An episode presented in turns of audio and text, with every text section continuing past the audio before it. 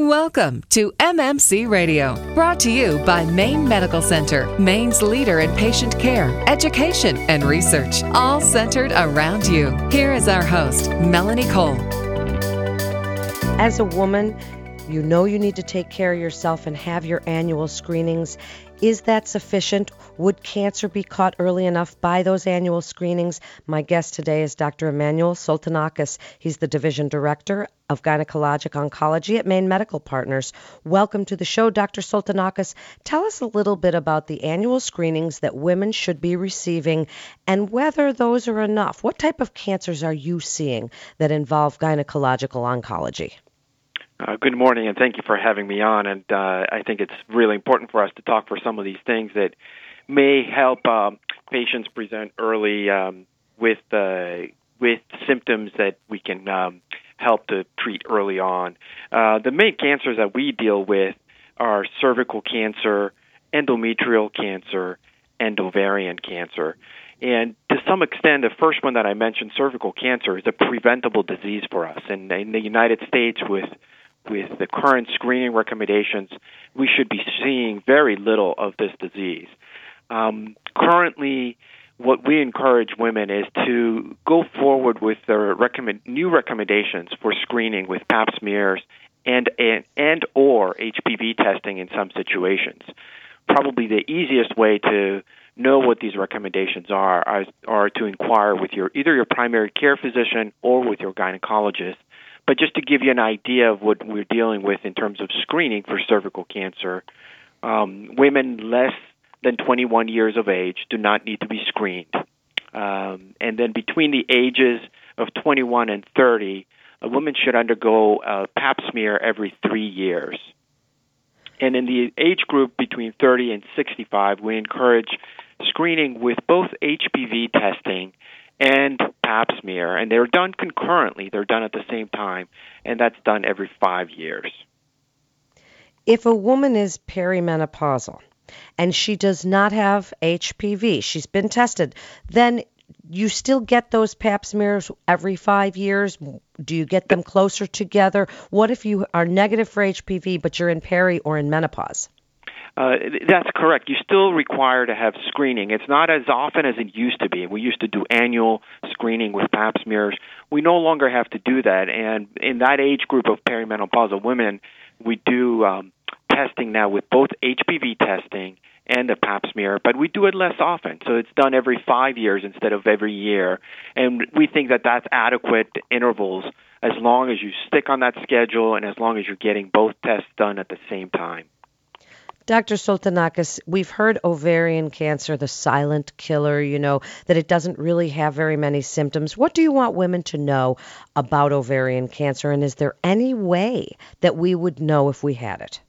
You're absolutely correct. I mean, the symptoms of ovarian cancer tend to be what we would call very nonspecific, and it's things that we all get all the time. It could be a little bit of nausea, it could be some bloating, it could be some constipation, it could be a little bit of abdominal pain. So, all those things that I just mentioned, we all get from time to time.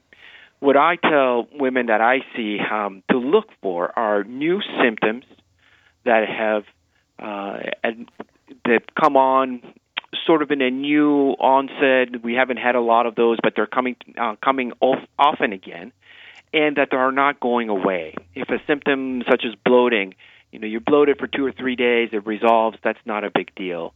But once you have bloating that persists for a week or two, this is something that needs to be looked at. It doesn't mean that you do have ovarian cancer. It may mean that you you're absolutely healthy and have nothing to worry about, but it would be something to bring to the attention of either your primary care physician or your gynecologist um, and get evaluated.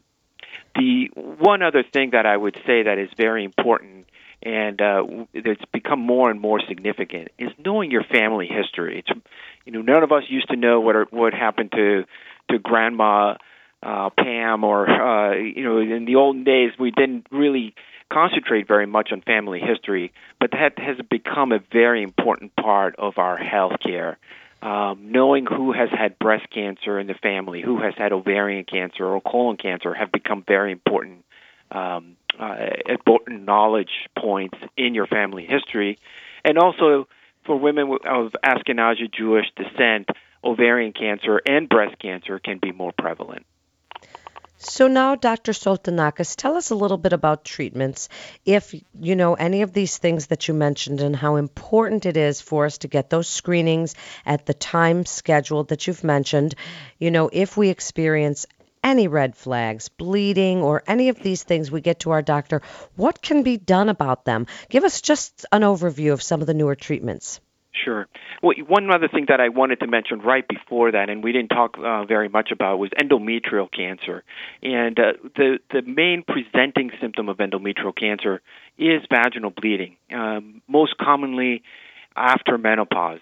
So, what I would encourage women that if after menopause, once they stopped having uh, monthly menses, that they, if they have any type of spotting, bleeding, or increased discharge, I would encourage them to get evaluated because uh, talking about treatments, the the earlier you present with a gynecologic cancer, the more successful the treatments become.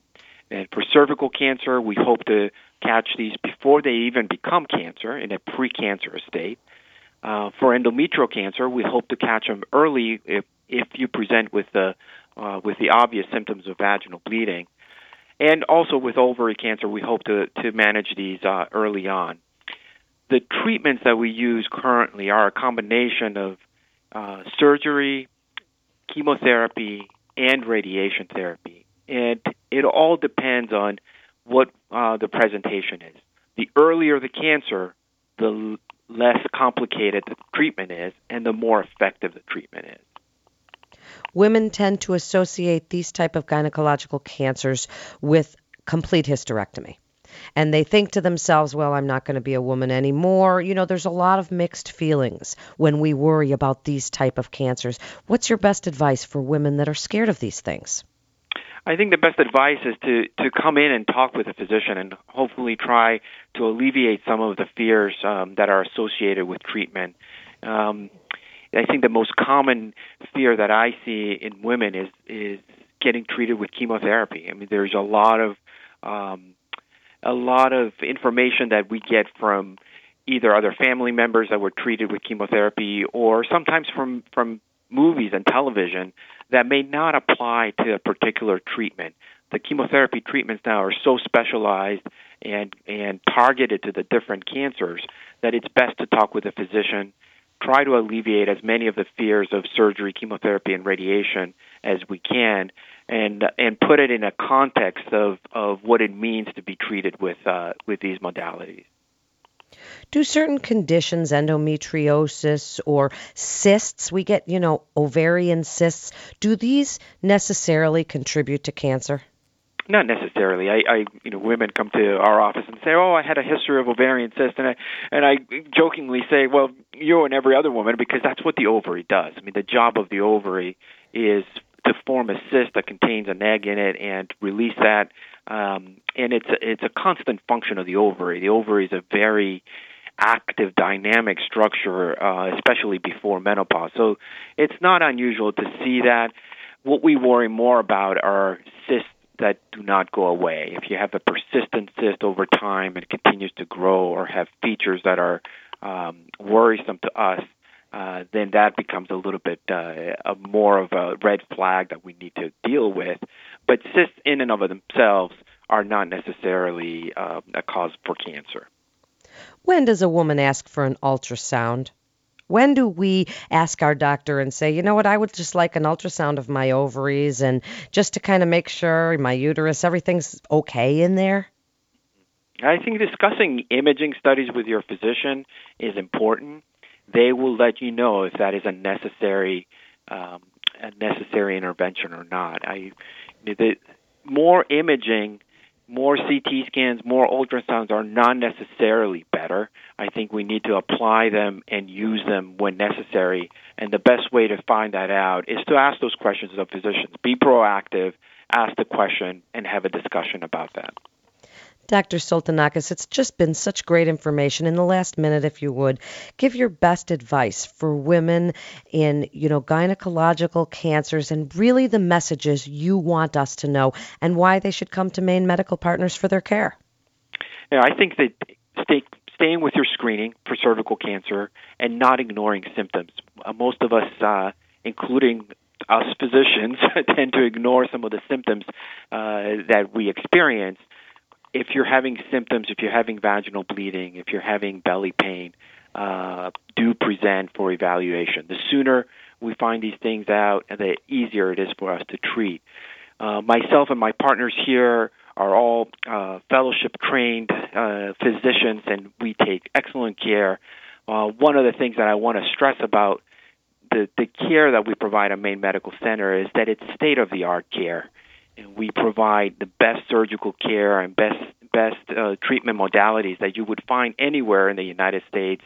Um, and I don't want to the women of Maine to think that they don't have available the best treatments from the best doctors. Thank you so much for listening to MMC Radio. For more information, you can go to mainemedicalcenter.org. That's mainemedicalcenter.org, mmc.org. This is Melanie Cole. Thanks so much for listening.